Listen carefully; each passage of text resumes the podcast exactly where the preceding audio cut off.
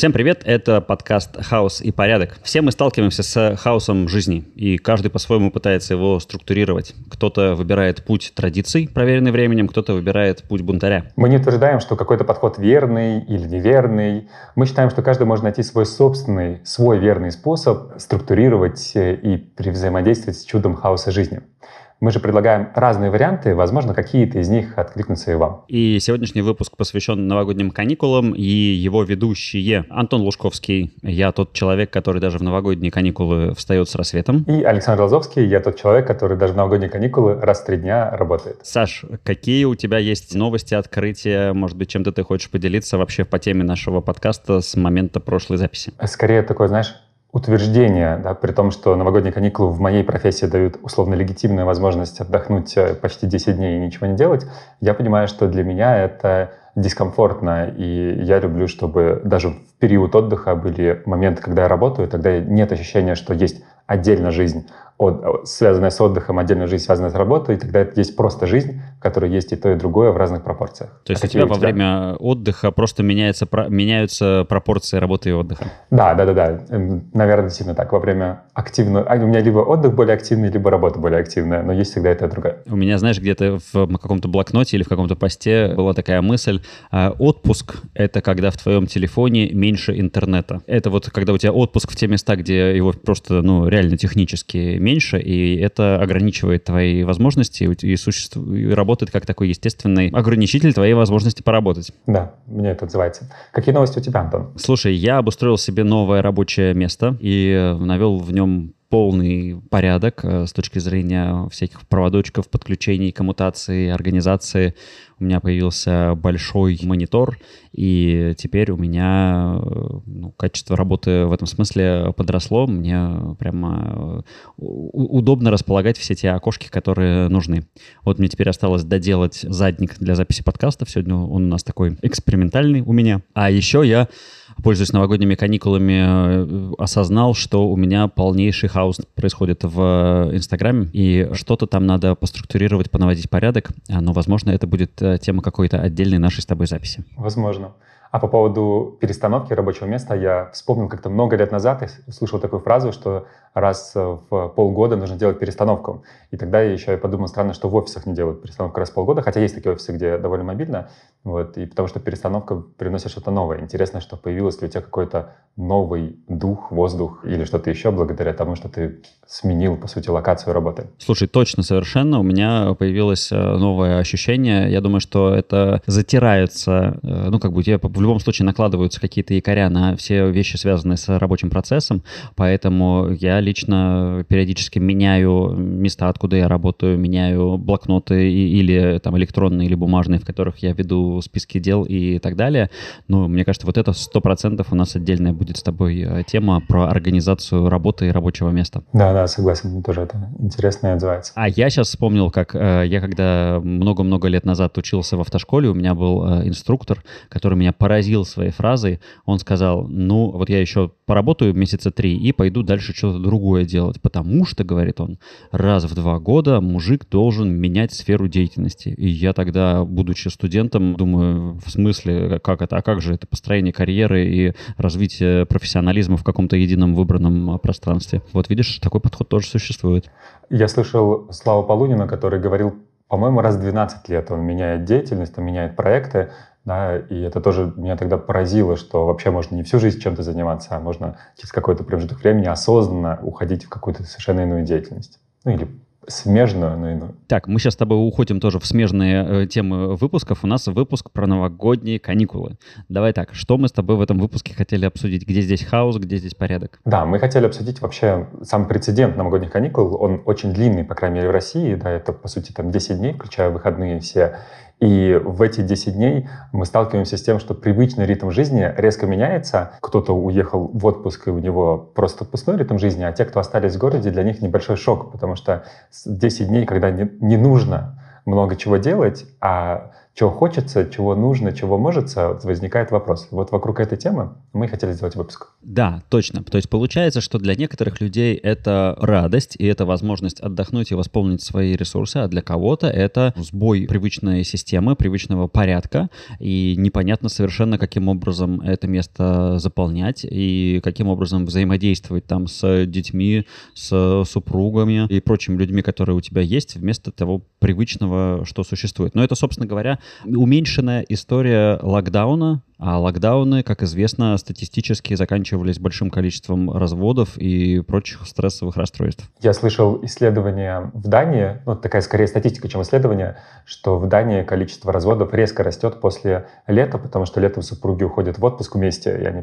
проводят впервые за год там большой промежуток времени, да, и в итоге они э, принимают решение, что им не стоит быть вместе. К сожалению, длительный период времени, когда у тебя нет обязательств перед работой, может действительно негативно сложиться, ну, повлиять на отношения, поэтому интересно было обсуждать, что сделать для того, чтобы, да, чтобы эти праздники прошли Хорошо. Давай попробуем пособирать идеи, что можно делать. Первое, что мне в голову приходит, это иметь заранее заготовленный какой-то план тех активностей, тех вещей, которые хочется сделать, для того, чтобы, ну, не растеряться в момент, когда праздники уже наступили. Ну, то есть не откладывать составление плана на сами праздники, а, получается, предвосхищать э, и ожидать, и действительно вот в таком нетерпении пребывать заранее, зная, что у тебя есть список вариантов, чем можно заняться. Ну, а заняться заняться можно действительно всякими разными вещами, от спорта, от каких-то культурных мероприятий, от гостей, как ходить в гости, так и принимать в гости. Можно заниматься творчеством. В общем, тут, э,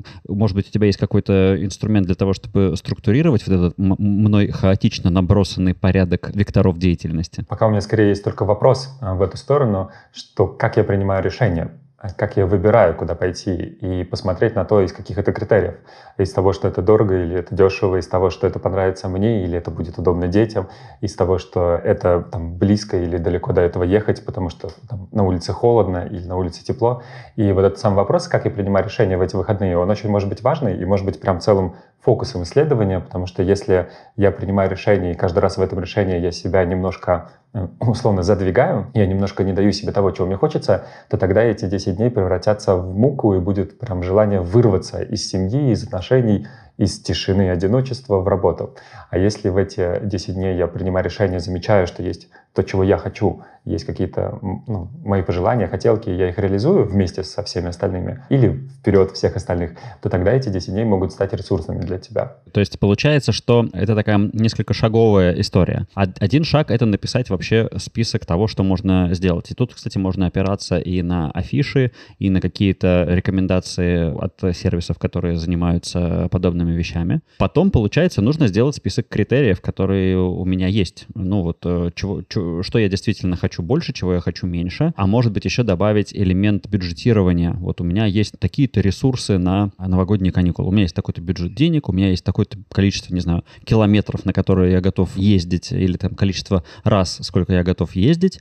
А потом получается, что если у тебя есть с кем коллегиально принимать это решение, если у тебя есть члены семьи, то вы, получается, должны свести вместе эти все критерии и получить те варианты, которые будут максимально устраивать всех. Думаю, да. Я бы еще добавил вишенкой к тортику, что очень важно, чтобы этот список был не завязан на сам новогодний период, потому что, на мой взгляд, невозможно подготовиться к этому периоду, все равно что-то пойдет не так. А если это будет некоторый стиль жизни, что у меня, в принципе, есть список того, что я хочу делать в свободное время, и в выходные я не отсыпаюсь два дня а, перед работой, а я делаю что-то из этого списка, то тогда, когда возникает Новый год, просто становится больше возможностей к этому списку обратиться. Согласен с тобой полностью. То есть это действительно должна быть вещь такая постоянная, просто у тебя тогда ты воспринимаешь новогодние каникулы не как нечто из ряда вон выходящее, а просто как э, пять выходных склеенных вместе. Но я хочу сейчас надеть на себя шапку хаоса, Э, вот эту вот роль и сказать, Саша, ну это же жуткое занудство, а как же вот это вот буйство и неопре... неожиданность жизни? А почему же не просто просыпаться каждый день и быть открытым к тем вызовам и к тем предложениям, которые к тебе постучатся? И я отвечу, что и прекрасно, и есть, собственно, одна из практик, которая так и называется «День желаний» или «День по импульсу» или «Скажи всему да», когда ты просыпаешься и делаешь только то, что хочешь. Вот куда тебе хочется, тем и занимаешься проснулся, захотел поспать дальше, поспал. Захотел пойти куда-то, захот... пошел. Единственное ограничение в этом, э, в принципе, что ты не используешь практически интернет и телефон, потому что средства э, коммуникации забирают наше внимание от того, чего я хочу, в то, куда нужно его направить. Вот, так что можно быть совершенно спокойно запланировать, что целый день, каждую субботу, например, ты берешь и занимаешься чем, чем хочешь. Есть даже такое название по-моему, называется это стратегическая суббота. Да, стратегическая суббота, когда ты уделяешь себе сколько часов ты можешь вот именно на такую работу, что я делаю все, что хочу, потом в конце этого времени сажусь и думаю, а чем я хочу вообще заниматься там на большом периоде жизни, месяца, года или в какой-то определенной сфере жизни. Круто. Мне это напоминает э, ту идею, которую, на которую меня пытаются развести дети. День «да». Это вот день, когда родители детям все время говорят «да», у них есть право там два или три раза сказать «нет». При этом дети сразу же понимают, в чем суть. То есть надо сразу же вот такую, как в кино, зеленую собаку выпустить. То есть сказать, что значит, сейчас первое, что мы хотим сделать, мы едем покупать мне щеночка. И родители такие «а, так, я использую свое первое «нет». А, а дети именно для этого и заготовили такие просьбы, чтобы сразу от этих вот нет избавиться и дальше уже только получать да. Пока мне удавалось э, съехать с этой темы и не вписаться в такой день. Хотя мне кажется, это могло быть интересным э, испытанием. Может быть, начать не с детей, потому что дети имеют некоторые э, свое представление о ресурсах родителей. Может быть, начать с друзей.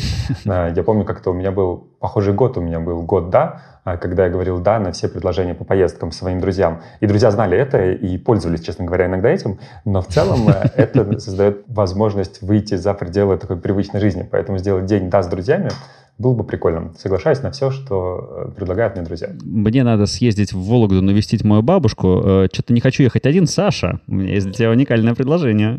Да, да, почти что так и было у меня как-то, только вместо Саши взяли просто мою машину и уехали в, в, в, в ту степь. Вот. Но это действительно а, дает то есть, расширение. То, то есть машина могла за тебя ехать в путешествие, и это тоже считалось? Да, да. Так, хорошо. Слушай, я еще, знаешь, про что хочу поговорить про новогодние каникулы? Это про качество отдыха. Такая распространенная история и распространенная очень в мемах, и вот которые сейчас появлялись. Мне больше всего понравилась картинка такого Ивана Васильевича из советской комедии, удивленного такого, и надпись «Иван Васильевич вспоминает профессию». Вот как правильно отдыхать, а, а как неправильно отдыхать? Потому что для некоторых новогодние каникулы — это возможность наполниться и с полным, ну, как бы с новыми силами выйти и начать действительно новый рабочий год, а для кого-то это мучение и в рабочую колею никак не войти, потому что отдых на самом деле не был отдыхом. Да, и дальше будет какой-то вопрос? Да, у меня, у, меня, у меня, соответственно, вопрос, как, как, что для тебя качественный отдых, и как ты знаешь, что отдыхать можно правильно, а как неправильно для восполнения ресурсов? Если уж быть откровенным, я не очень люблю новогодние каникулы в том плане, что они слишком сильно меняют привычный ритм жизни. То есть если ты большую часть времени работаешь, чуть-чуть отдыхаешь, а здесь, хоп, ты только отдыхаешь, да, и, может быть, чуть-чуть работаешь. Вот. И чтобы это время было качественным, наверное, для меня самый простой способ — это обратиться к внутреннему ребенку и спросить, а чего он хочет. Вот когда так много свободы, так много возможностей, чего хочет мой внутренний ребенок, там, внутренний взрослый, внутренний родитель, и позволить этому случиться. И если я чувствую насыщение и после насыщения отдых, то тогда хорошо. То есть для меня будут эти каникулы качественными, если я, например, активно что-то поделал, и потом у меня последний день будет полностью там день тишины, когда мне не нужно никуда бежать, ничего делать, я могу восстановить силы для того, чтобы прийти к работе. Вот в таком балансе внутреннего импульсивного ребенка и какого-нибудь условного взрослого родителя, который нужно просто тишины и спокойствия. А для тебя? Слушай, а для меня, наверное, важно поддерживать тренировки физические в теле, то есть не то, чтобы я выключаю там все, я 10 дней не делаю зарядку и, и не хожу больше заниматься спортом, вот это точно будет провал. Ну, для меня это так. Поэтому я с большим удовольствием занимался спортом а, на новогодних каникулах. Сон сюда же, питание сюда же, там, ну вот в, в таком в правильном формате. То есть в этом смысле лучше, чтобы в новогодние каникулы не менялись привычные ритуалы, связанные с физическим телом. И э, еще для меня большая важная вещь — это дать отдохнуть мышцы, э, мышцы силы силы воли. Вот это, наверное, для меня такое самое самое отличающее новогодние каникулы от других э, времен от других периодов рабочих. Потому что дать отдохнуть мышцы силы воли, я имею в виду, что действительно не делать то, чего не хочется. Не хочется ни взрослому, ни ребенку, ни, ни родителю, но это надо. И каникулы как раз это тот самый момент, когда можно вот это надо отложить и действительно э, дать этой мышце отдохнуть, чтобы после, ну, после каникул, после начала рабочего времени она уже снова полноценно, хорошо и качественно функционировала. Мне очень импонирует то, о чем ты говоришь, и про вот эту историю про мышцы силы воли, и, наверное, про моего внутреннего ребенка это именно про это. И про ритуалы, потому что, как я сказал в представлении, я тут работал в новогодние каникулы, там 4-5 вел сессия, и это связано как раз с некоторой ритуальностью вокруг работы. То есть я работаю даже, когда путешествую, да, и для меня это важно, чтобы, как я говорил, не было отдельно жизни, отдельно работы, чтобы просто была жизнь, которая есть и другое.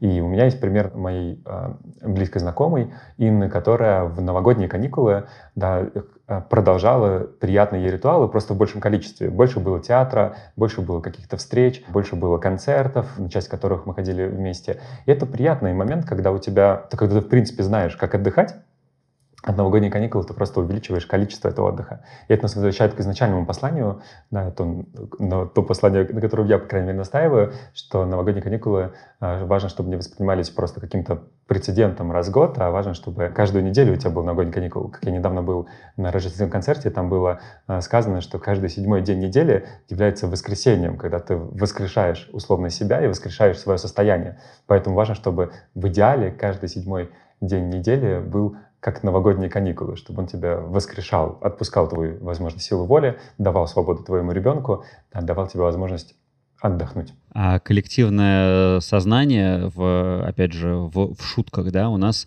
обратите внимание, да, говорит, что воскрешение часто происходит в пятницу вечером. Вот тогда именно человек воскрешается, и он живет в пятницу вечером, живет в субботу, в воскресенье начинает грустить, и в понедельник он уже становится не собой. И вот это, наверное, не совсем правильный такой коллективный миф. Вот идея да, того, да. что воскрешение происходит в воскресенье, мне гораздо больше нравится. Более того, я думаю, что это ловушка, потому что в пятницу происходит побег, а не воскрешение, потому что все ждут пятницы, чтобы условно убежать с работы, пойти в бар, потому что наконец-то я смогу пожить. И это очень большая ловушка, вот эта история про наконец-то я смогу пожить, что я в баре смогу отдохнуть, а в субботу и мне будет плохо от того, как я отдыхал в баре. Вот, поэтому здесь можно искать другие варианты, чего делать в пятницу вечером. И вот, и вот смотри, вот здесь вот еще одна тема, связанная с новогодними каникулами, ну или даже вообще с Новым годом, да, это ожидание того, что с Нового года у меня начнется новая жизнь. И мне кажется, ты в каких-то сториках отмечал этот факт, и я его тоже сейчас вот видел на, в тренажерном зале. Количество людей в первых числах января, оно прямо сильно выше, чем во все остальное время года, потому что люди обещают, что они начинают новую жизнь с 1 января, и теперь они будут э, что-то делать по-другому. Как ты, Саша, относишься к этой идее? Я думаю, что чистота намерения своего, того, что в какой-то момент начнется новая жизнь, вот в следующем. Если я, например, хочу с понедельника вести здоровый образ жизни, делать зарядку и, и заниматься здоровым питанием, то можно проверить, насколько я чист в этом намерении, и начать прямо сейчас. Вот прямо сейчас, даже если ты только что поел слишком много еды за новогодним столом, а новогодний стол у нас в воскресенье, да, у нас был Новый год, вот ты прямо сейчас начинаешь заниматься спортом или то, чем ты хочешь заняться с будущего. А, и это, наверное, будет ключевое отличие от хотелок, да, от ну, таких хотелок когда-нибудь, от истинных желаний, что я готов двигаться в их сторону, в сторону истинных желаний прямо сейчас прямо с текущего момента. Да, мне тоже кажется, что несмотря на то, что, конечно, Новый год — это понятный всем и очевидный психологический рубеж, невозможно начать новую жизнь ни с Нового года, ни с понедельника. Новую жизнь можно начать только прямо сейчас, вот прямо в этот самый момент. Если ты начинаешь э, что-то делать по-другому, если ты начинаешь к чему-то относиться по-другому, если ты начинаешь думать о чем-то по-другому. Поэтому для меня история об изменениях — это про то, что их нельзя откладывать, а это значит, нужно принять решение вот прямо в эту самую минуту, и желательно сразу же сделать какое-то, может быть, минимальное, но тем не менее первое действие, такое запускающее эти изменения. В этом плане у меня рождается призыв к слушателям Вспомните ваши пожелания себе э, в новогоднюю ночь, вспомните ваши размышления в новогодние каникулы и, слушая этот подкаст, подумайте, а что вот прямо сейчас, прямо во время подкаста и можно начать делать для того, чтобы двинуться в сторону вашей желаемой жизни. Ну или так и быть, можете дослушать подкаст и сделать это сразу после.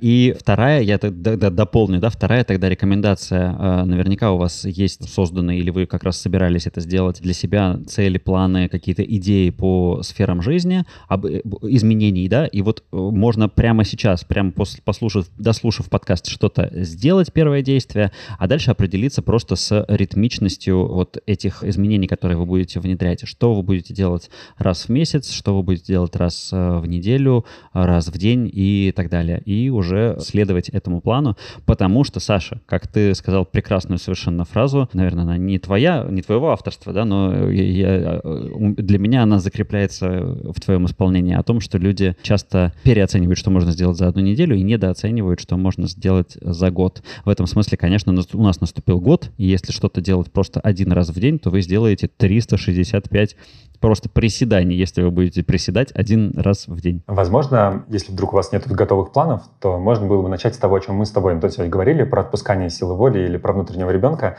да, и посмотреть, что-то запланировать, что, где я раз в месяц буду отпускать силу воли, давать внутреннему ребенку свободу, где-то раз в неделю, а где-то я даже каждый день смогу давать этой искринке возможность разгореться прекрасным пламенем жизни. Я думаю, что на этой прекрасной ноте мы будем сворачиваться. А у нас, я напомню, есть телеграм-канал, в который мы, во-первых, выкладываем выпуски, а во-вторых, выкладываем некоторые дополнительные материалы. Если вы еще не подписались, то welcome. По названию «Хаос порядок» или по ссылкам под этим выпуском вы найдете а, наш э, телеграм-канал. И если вы в комментариях напишите о своих э, идеях, планах на Новый год или о том, какое действие вы взяли взяли вот поняли и осуществили сразу после прослушивания подкаста, мы будем очень э, признательны и с удовольствием это прочитаем. А также у нас есть для вас новогодние подарки, и чтобы получить их, достаточно в Инстаграме рассказать про наш подкаст э, и отметить одного из нас, э, Александра Лазовского или Антона Лужковского, вот, и, соответственно, мы вышлем вам рождественскую книгу. Вот такой вот неожиданный рождественский подарок. Э, в общем,